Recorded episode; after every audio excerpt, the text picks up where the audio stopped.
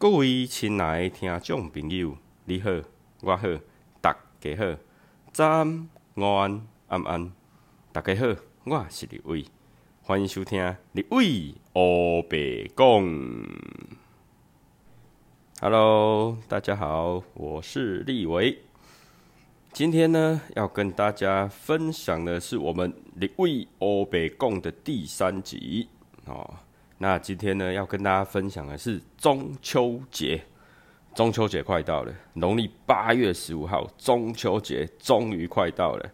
在经过了一个农历的七月之后，其实大家最期待的就是中秋节。为什么？因为中秋节要烤肉啊，对不对？好，因为中秋节烤肉。那像立伟的呃，有一些朋友啊，哦，其实他们嗯，印象中啦，就是就是农历七月过了之后，就开始在烤了，好，就开始在烤肉了。而且啊，我记得在前几天啊，就是在路上哦，就是走路啊，或者是骑摩托车的时候，就发现哎，还蛮多家都已经开始在烤肉了，哦，已经在烤肉，就是在家里门前面啊，然后弄个小炉子啊，好，开始生火啊，点火，然后就开始烤，哦，那个木炭的香味啊，好，跟那个呃肉的一个香味，好，那烤肉酱插上去，啊。有那种流口水的 feel，好，OK，所以其实大家都很期待中秋节的到来。那有人知道中秋节是怎么来的吗？好，中秋节是怎么来的？其实，在中秋节啊，以前啊，也不是说以前，就是它是秋天的第二个月。好，秋天就是我们一年四季嘛，那一年每一季都有都有那个三个月。好，然后呢，第一个月叫做孟月，好，第二个月叫做仲月。好，然后第三个月就叫做季月，孟仲季，好，三个月。所以呢，中秋节是农历的八月，那农历八月呢，刚好就是在秋天的第二个月，所以又叫做仲秋。好，仲秋就是一个人字旁啊，一个中，好，中间的中，仲秋。好，那仲秋，仲秋呢，那也称为中秋。好，它就是在农历的八月十五号。那农历八月十五号这一天呢，其实。我们一般会叫做中秋节嘛，那其实它也叫做秋夕，好，或是月节，好，就是嗯，因为它的十五号嘛，农历的十五号、十六号，其实都是月亮最圆的时候。那又在农历的八月十五呢，它会称为就是月节，或者是十五月，或者是八月半，好，其实跟七月半有异曲同工之妙，就是一样的取名方式，就是。每每一个月的一半嘛，哈，就是就叫八月半。那当然呢，它也有有一些地方，哈，或是有一些习俗，它会把它称为，就是因为有一些拜月的习惯，就是祭拜月亮。因为古时候的人，他就是有呃呃拜祭拜太阳啦，祭拜月亮啦，祭拜山，祭拜海，祭拜大地的这种习惯。好，那所以就是又就是也称为拜月节。那也有叫做追月节，好，或者是八月会，好，八月会那是因为它有一个祭祀的活动，所以才会叫八月会。那其实，在嗯，以现在台湾来讲嘛，蛮多都是以前的汉民族好过来的一个文化传统嘛，所以其实汉族啊，汉民族就是它有一个四大的一个传统节日，好，汉族的四大传传统节日有什么？有春节、清明节。端午节跟中秋节，好，OK，那这是四大传统的节日之一。那汉族的四大传统节日，好，就把那个清明节去掉之后，好，把清明去掉之后，就是我们现在我们现在所谓的三节。好，三节像我们都会领，呃，有一些公司嘛，都会领什么三节奖金呐，或是我们在投履历的时候，我们在找工作的时候，都会去看说，诶，他的休假是不是周休二日啊？然后有没有三节奖金啊？好，等等的这三节，那这三节就是我们的春节，好，然后端午节跟中秋节，OK。那为什么清明节会拿掉？其实清明节呢，它是。跟重阳节一样，它是祭祀的日子。那其实啊，祭祀有四大节日，好，就是有呃除夕，好除夕，然后清明、中元节，好跟重阳节，好除夕就是我们的呃，就是过年的前一天，好，也就是我们农历的农历的最后一天，十二月三十号或是二十九号，好，就是我们的除夕夜，好，然后再来就是清明节，那以及我们上个月刚过的中元节啊，还有九九重阳节，这四个节日呢，好，就是呃我们祭祀祭拜的一个大节日，好，祭祀祭拜的一个大节日。OK，那其实，在嗯。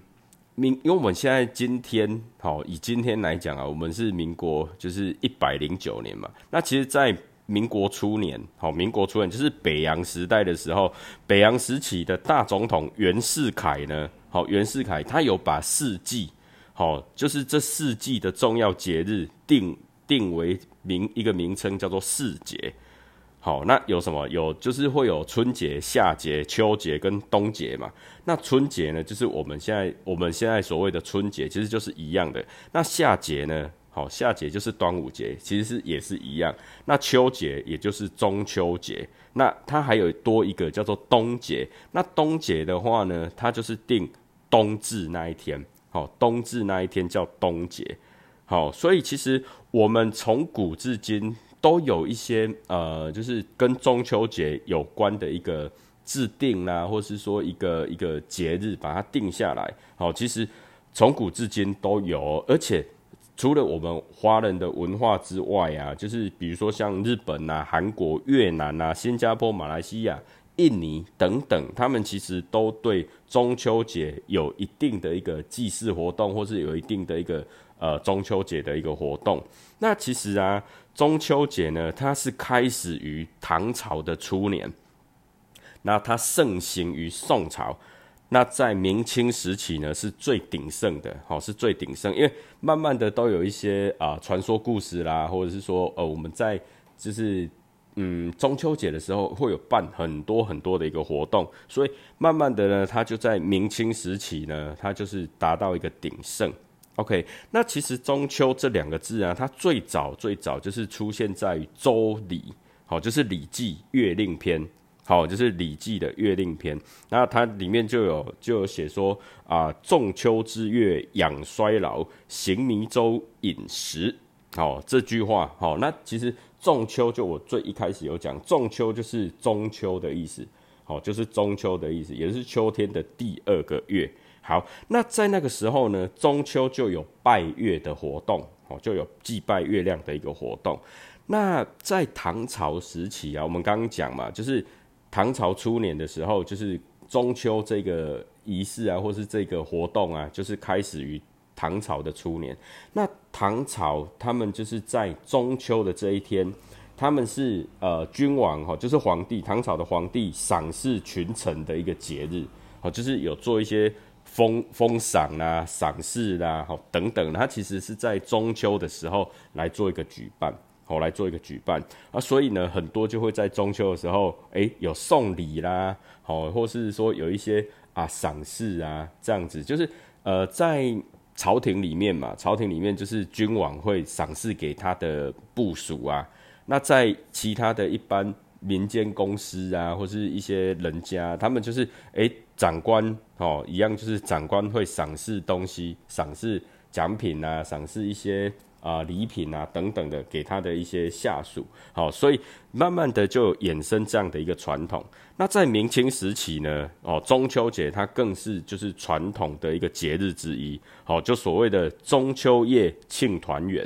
好，那明朝的，就是明朝的首都在哪里？南京嘛。所以那时候呢，南京人。他们就一定要赏月，好，他们的中秋节活动就是赏月，好，然后就是嗯，合家观赏啊，就是呃，有那个怎么讲，合家赏月，好的这个活动。那因为它是合家，就是嗯，全部的家人聚集起来一起所做的一个活动，所以又称为庆团圆，好，就是中秋夜庆团圆这样子。OK，那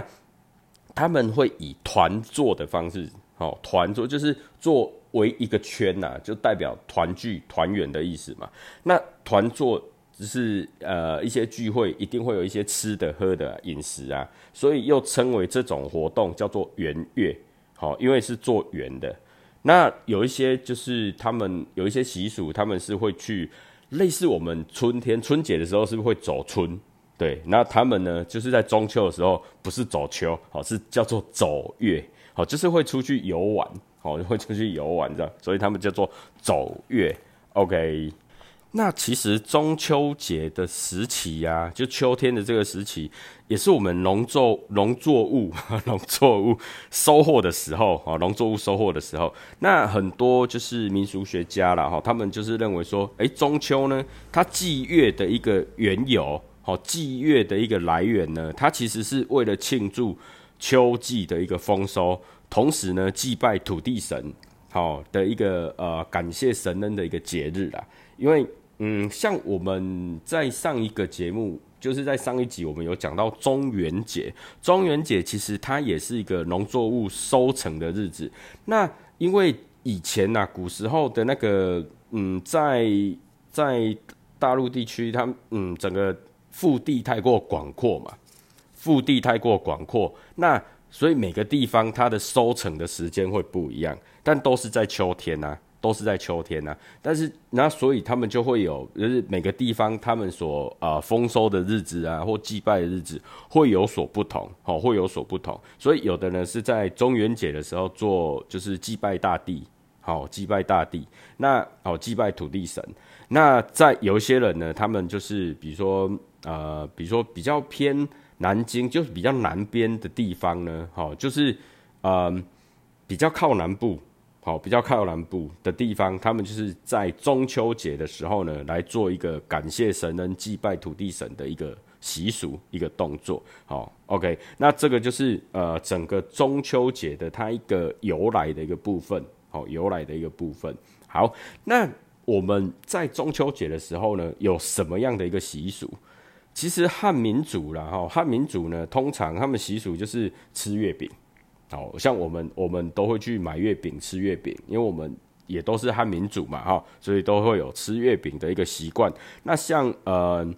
越南呢，好越南人呢，琉球那边，其实他们也都是吃月饼居多，哦居多。OK，那大和民族，哈，就是日本呢，他们会吃那个一个东西叫做月见团子。好，月见团子，好，就是有代表啊月亮，好这个意思。然后呢，或是吃那个太阳蛋，好，就是把蛋煎的，就是我们所谓的荷包蛋吧，就是它有圆圆的的意思。好，那他们也有就是月光饼，好，就是呈圆圆形的，它代表就是满月嘛，满月的意思。OK，这是大和民族他们会比较在中秋节时候吃的一些一些东西。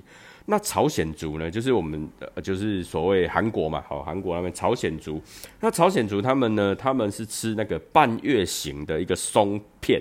半月形的松片，它意思就代表说，月亮呢是从从那个由亏转盈，好，就是有有嗯，就是上弦月啦，然后慢慢转成满月，好的那个意涵在，所以他们会吃那个半月形的一个松片。好，那当然了，还有很多，比如说。嗯，这些都是我们所谓的吃的东西嘛。好，那糕点类，那水果类呢？就是比如说秋天的一个收成啊，秋天的才有的一些哦农作物啊，比如说像杨桃啦、柚子啦、哦荔枝啦、菱角啦，然后或是梨子啦、柿子这些。那当然还有一个很特别，就是芋头哦，芋头 它也是秋天的时候好收成的一个部分。那其实，在呃，整个中国的一个南方，好，甚至像呃，整个像嗯，南京以南吧，或者是说已经到越南的地方，或是我们台湾，好，很多地方其实，在中秋节的时候，以前呢，哈，以前都有那种习惯，就是提灯笼，好，中秋节要提灯笼，好，还会去参加那个彩灯会，好，彩灯会，或者是有一些那个呃活动啊，庙会活动啊等等，那还有什么？还有很特别，就是猜灯谜，猜灯谜。好，那在立伟小时候呢，我们那边都还有在办猜灯谜的活动，好，都还有在办猜灯谜的活动。但是这几年好像越来越少了，就是那种大型的活动越来越少。好，OK，好，那因为啊，就是在呃中秋节这个时期，其实桂花，如果你们家有种桂花，或是有些地方就是桂花盛开。的时期，其实也是在秋天。好，所以呢，它呃还会衍生出一个就是赏桂花，然后吃桂花所制作的一些糕点啊、食品啊，比如说桂花酿啊、桂花糕啊，好等等这些，它其实都是我们呃在中秋节的时候常常会去吃的一些东西。好，常常吃的一些东西。那当然了，在以前哦，有些台湾地区、台湾有些地方，他们比如说会有吃那个麻吉呀，好，然后是吃火锅的这些呃一个习惯跟活动。好，OK，好。那既然说中秋节，中秋节它是从以从古至今哦，它一直延伸下来，就是一个传统的节日。那它有没有传说？有传说可多了嘞，传说第一个传说就是我们常常就是看月亮嘛，那看月亮的时候就是常以前都会讲说啊，嫦娥在上面，嫦娥住在广寒宫，对不对？好，OK，那所以嫦娥奔月的故事就非常耳熟能详嘛。那嫦娥的故事是怎样？嫦娥本身她就是呃，我们都知道后羿嘛，好，嫦娥本身她是后羿的老婆，后羿的妻子。那后羿是谁？后羿就是拿着弓箭射下九颗太阳的那一位，好，那一位帅哥，那一位先生嘛，对不对？好，射下九颗太阳。OK，那当因为当时候他发现说啊，有十颗太阳嘛，好，十颗太阳，然后整个整个地球哦热爆了，好，不行，这样不行，哦，就是有十只金乌嘛。然后他就射射射射射射了九只之后，他要打算射第十只的时候呢，就有人来制止他说：“啊，不行，你这样射下去之后，那个就整个大地无光，哈，这样不行，哈，我们的生活起居啊，好，就是阳光、空气、水都很重要，所以要有一个发光的东西，好，所以就留下一只金乌，然后呢，要求他就是每天都要东升，然后西落。”好，这样，它的一个传说是这样。OK，当后羿射下九颗太阳之后啊，好，西王母，好，西王母就是我们说，诶，应该上一集节目当中我们有讲到，就是呃，王母娘娘啊，好，或是瑶池金母啊，好，其实它的原名就叫西王母。OK，好，那西王母呢，就赏赐了一个不老仙丹，好，不老仙药给后羿。好，给后羿。OK，那后羿他本身就不舍得吃啊，那不舍得吃的时候，他就交给好，交给那个嫦娥，好，交给他的老婆来保管。好，这也很正常啊，就是男人出去工作嘛，好，或是有一些啊上司的一些赏识啊，或是一些什么的，回去之后当然就是交给老婆保管了，这很正常。好，OK，好，那就是嗯，在传说中呢，就是后羿有个门徒哈，他叫做彭蒙，好。那这个彭蒙呢，他就觊觎呢这些仙药哈，这个长生不老的仙药，然后逼迫嫦娥交出来。其实这有点奇怪啊。好，那如果他是那个后羿的门徒，那嫦娥是他的师母，诶，他会做这么大逆不道的事吗？这个嗯，有待考证。OK，没关系，但是传说就是这样。好，好，那嗯。彭蒙呢，他就是逼迫嫦娥呢交出仙药。那在情急之下，因为那时候后羿不在嘛，好，后羿不在家，这样子，嗯，这画面有点怪怪的。OK，没关系。那嫦娥呢，他在情急之下呢，他就把这个仙药吞下去，因为他不想给彭蒙嘛，所以他就吞下去。结果吞下去之后呢，诶，他的身体开始变得轻飘飘的，好，然后就飞，就往天上飞去。好，就往天上飞去。好，可能就类似像升仙的啊，哈，就是要进入到那个长生不老的一个阶段。OK，那当天呢，正好就是农历的八月十五号，所以那个月亮又大又圆。那因为嫦娥啊，她舍不得离那个后羿离得太远，哦，不舍得就是离开太远，所以嫦娥呢就找一个离地球最近的一个地方，就叫做月亮。好，就叫月球，然后呢，就住在广寒宫里面。好，就住在广寒宫里面。OK，这就是嫦娥奔月的一个故事。那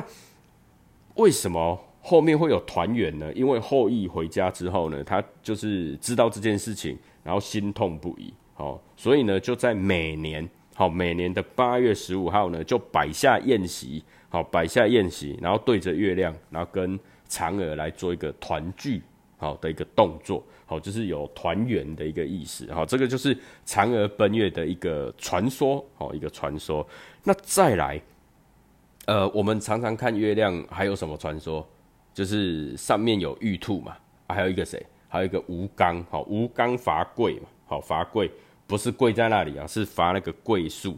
桂树。OK，好，那相传呢，哈，相传就是呃，其实吴刚的传说哈，非常非常多版本，非常多，待会呢就。稍微简单讲一下哈，OK，有一个版本是这样啊，好，那版本其实太多，你呃，如果说你有兴趣的话，你可以上网 Google 哈，你就会发现至少有三种到四种以上的版本。那我们这边就简单举一个到两个，好，就是哎讲看看哈，大家听看看，当做听故事吧。好，OK，好，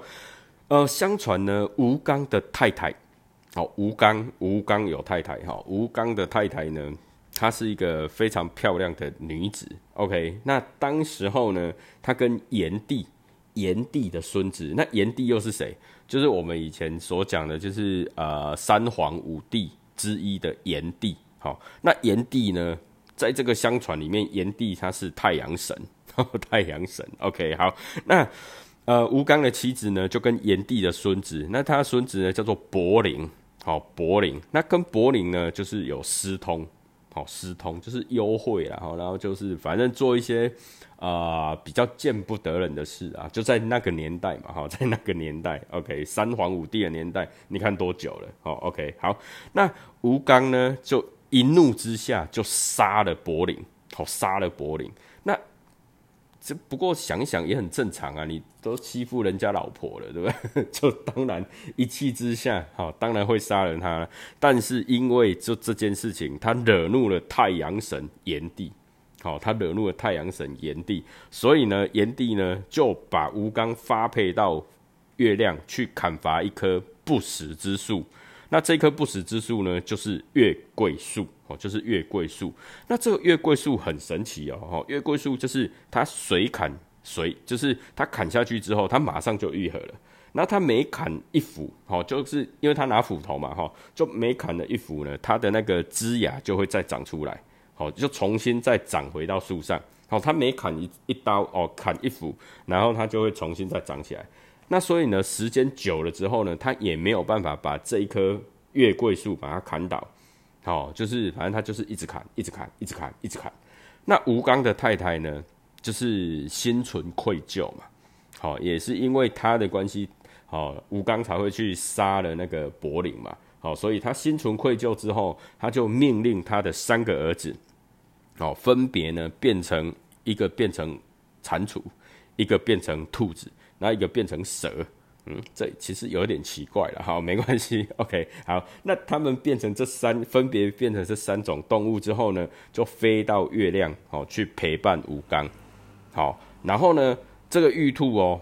好，这玉兔非常非常的贴心，他为了要帮助他的父亲吴刚呢，早日，好，早日把这个月桂树把它砍掉，所以呢，玉兔就。不停的把那些砍下来的这些枝叶，然枝叶就在那边捣碎，好，在那边捣碎，所以呢，就有点像月兔在那边捣药，哈，这是其中的一个传说，有没有很奇怪？有，啊非常非常奇怪。我们再来讲，我们再来讲第二个版本，哈，第二个版本，OK，那第二个版本是这样，就是说，呃，吴刚呢，好，吴刚也是吴刚，对，吴刚他。好，就是去调戏，在南天门很奇怪哈，在南天门，OK，他去调戏的，调戏谁？很神奇，他去调戏嫦娥。哦，嫦娥是什么年代的人？然后吴刚又什么年代的人？就是好像是一个，嗯，比如说假设啊，一个现代的人，好，现在民国一百零九年，就是现代的人，然后去调戏一个唐朝的一个女生。就差了两千多岁，这个有点，他的那个故事啊，有点有点奇怪。他好，那没关系，他既然是传说，我们就稍微聊一下哦。他一他的故他的传说就是吴刚呢，好在南天门的时候呢，然后他去调戏了嫦娥，好去调戏嫦娥，然后呢，因为嫦娥，好嫦娥我们刚有讲完，她是谁的老婆？她是后羿的太太啊，好，所以呢，因为这件事情，所以他就被好就被。发配边疆，好，那发配到哪里去？他就发配到月亮去。那发配到月亮去呢？然后他就 去月亮的一个主要的任务，就是要去把那个月桂树，好把它砍断，好，然后呢，这月桂树就是跟刚刚讲的就一样了哦，就是因为这月桂树就是水砍集合，每砍一幅呢，它的那个枝叶就会重新再长起来，所以呢，它日子久了之后也没人砍砍断，好，就是它中间还有一段，就是说它砍砍砍砍到快快断的时候呢，哦，然后就有一只乌鸦，好飞过来。然后飞过来之后呢，那他就就是吴刚就被那只乌鸦就是给吸引了嘛。那吸引了之后，他就想说啊，去抓它或是干嘛干嘛的。OK，那就浪费了一点时间。所以再回来的时候，哎，这一棵月桂树它又长好了。好，所以就当他每次快砍断的时候呢，那一只乌鸦就出现。好，当他每次快砍断，那只乌鸦就出现，而且他不死心，就是每一次那只乌鸦一出现，他就会去追它。然后呢，那个月桂树就会又再长好。这还蛮特别，你你如果说你知道说你快砍断，你就把它砍断，不就完成你的任务，你就可以再回去南天门了吗？那为什么你要这样子一直去玩那只乌鸦？这个有一点点神奇啊，有点奇怪。好，OK，好，那在这边呢，好，就是这是吴刚伐桂的一个故事，就这两个故事。那第一个故事，我觉得啦，是后人有人把那个玉兔啊，跟那个就是嫦娥还有吴刚，就是把它凑在一起的。其实他们是三个不同的、不同年代的一个一个故事嘛。好，OK，好，那讲到玉兔，玉兔的故事呢更多了哦，更多了。它有一说呢，好，有一说就是它是嫦娥的宠物，好，它是嫦娥的宠物，所以嫦娥在奔月的时候呢，哦，因为它。就是想说，好，他要奔月了，所以他什么东西都不带，他就带玉兔上去，这个也怪怪的啊。好，你呢怎么家当都不拿，然后你就把一只玉兔抱上去，那玉兔没有吃长生不老药啊，可是它还是长生不老在那边，这个就有一点特别，但是它也是一个玉兔的一个故事，就是玉兔呢是嫦娥的一个啊很喜欢的宠物，这样啊就跟着它一起升仙。好，OK，那还有另外一个版本呢，就是我刚刚讲的嘛，他就是那个吴刚的一个儿子，叫做哈，就是他变成玉兔，然后上去陪吴刚，好，然后在边倒树叶，好，倒树叶，OK，好，那再来还有一个故事，就是说，嗯，那个嫦娥呢，好，嫦娥呢飞到那个就是广寒宫之后，然后再来呢就是吴刚的故事嘛，那吴刚呢？他就是被发配到那个月亮去嘛，要去砍那个就是不死之树，哦，不死之树就月桂树的时候，然后呢，那个玉兔爸爸跟玉兔玉兔爸爸呢，就是被召唤到那个，诶，要去宫殿里面，要跟玉皇大帝，就是好像不知道传达什么讯息吧。OK，好，那他去的时候，他就看到说，诶，那个吴刚要去。那个广航广航就是月球那边去砍树，然后他也得知就是嫦娥在那边，好，然后非常的孤单无聊，就是寂寞无聊，觉得冷，好，孤单寂寞觉得冷。OK，好，然后呢，玉兔玉兔爸爸就觉得啊，嫦娥好可怜哦，好，所以他就回去跟那个家人商量，哦，跟那个兔妈妈，哦，还有那个兔宝宝。哦，就在那边商量啊，兔宝宝呢有三个，哦，有三只，然后呢，就最小只的兔宝宝呢，就觉得说啊，他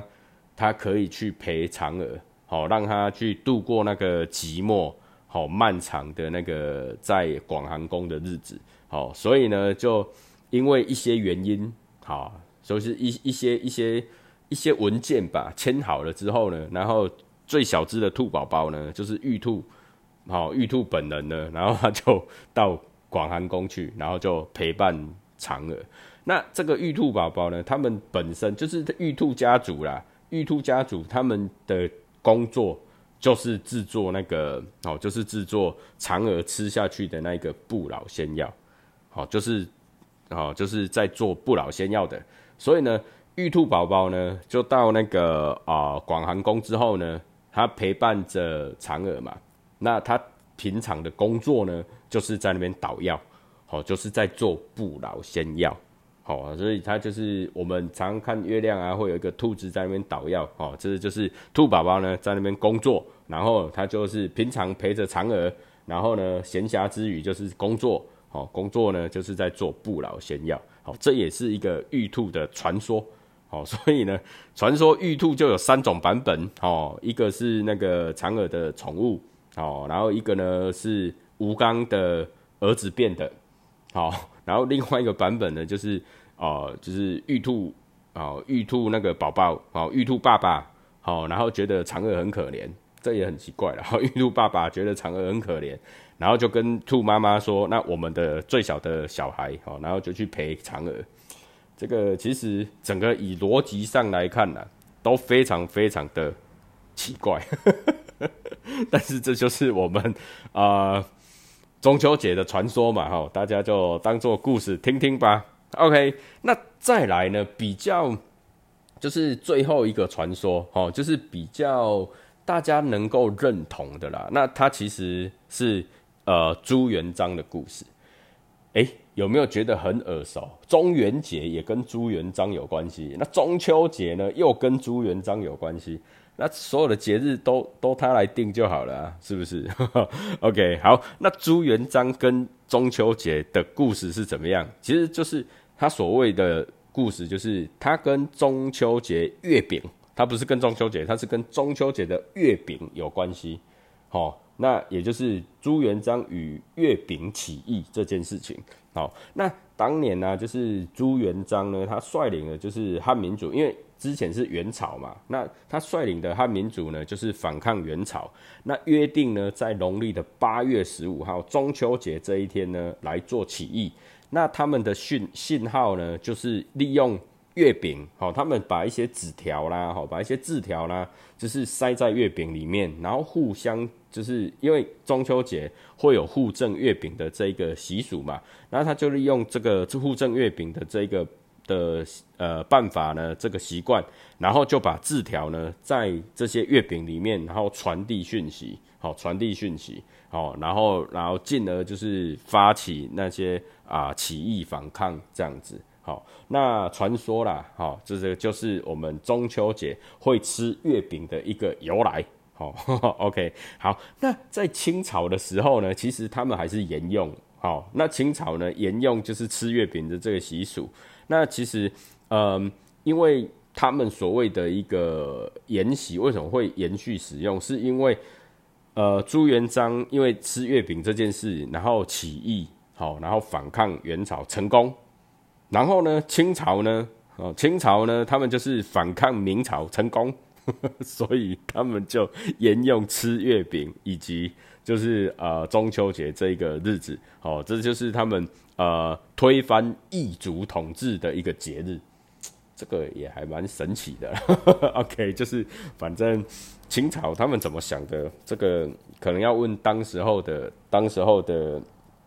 那些人吧。嗯，对，OK，好，那这个呢，这几个故事就是我们所谓中秋节的一个由来跟传说。那最后呢，我们在台湾很奇怪的一个，就是我们最前面一开始就有讲到中秋节，大家很期待中秋节，为什么？那就是要烤肉啊，好，就是要烤肉啊。那为什么台湾台湾很神奇，就是台湾在中秋节一定要烤肉呢？那这个呢，它有一个故事，哦，它有一个故事，就是在一九八零年代，好，一九八零年代，也就是立伟出生的那个年代，好，那那年代呢，开始盛行就是烤肉。那为什么会开始盛行烤肉？其实，在那个啊，民国七十一年的时候，好，民国七十一年的时候呢，有一家烤那个做酱油的，好，就叫它叫做万家香，万家香，诶。这个为了讲故事啊，这不过没有叶配哈。那如果呃万家香那个可以的话哦，让我们 就是叶配一下好不好？OK，就是那时候呢，就是民国七十一年的时候呢，他们有做一个烤肉酱，然后他们打了一个非常非常大的广告，叫做“一家烤肉万家香”，应该都还大家还记得这个这一个广告广告的那个台词嘛？哈，“一家烤肉万家香”。好，然后再来隔年呢？好，隔年就是金兰酱油，它也好，就是苏兰姆苏丁嘛，苏丁的潘化明他们也出了，好，他们也跟进，就是出了那个烤肉酱这样子。OK，好，那从那开始呢，就慢慢的、慢慢的有人呢就开始在烤肉，那其实一开始烤肉是中秋节会烤肉，相传呐，相传是新竹地区他们会有这样子的一个一个习俗或是一个习惯，就是在中秋节的时候会烤肉。但是因为那个两间酱油厂商的一个啊互相互相竞争也好，或是互相推广也可以哈，就是。啊，把烤肉的这样子一直在宣传烤肉，宣传烤肉哦，所以只要中秋节，他们就放那个广告，一直放广告，一直放广告。所以在呃，就是民国，哎，应该是说民国七十二年开始，哦，七十一、七十二年开始，就是在除了一些风景区以外啊，就慢慢的，只要是空旷地都会有烤肉。那如果说以台北地区，好像听说啦，因为。立伟本身是嘉义人，所以我也不知道。但是听说那时候在，比如说圆山呐，或是国父纪念馆呐、中正纪念堂啊，只要是有空旷的地方呢，就会开始烤肉。那我记得我小时候在嘉义，我们就是在门口哦，就在门口就开始烤肉了，好就开始烤肉。OK，好，那嗯，当时候啦会。会在一步的，就是推波助澜烤肉这件事呢，就是在一九八六年的时候，就是民国七十五年那时候，呃，整个外销不景气，因为那个时候好像还有发生很多国际事，就是政治事件呐。好，OK，那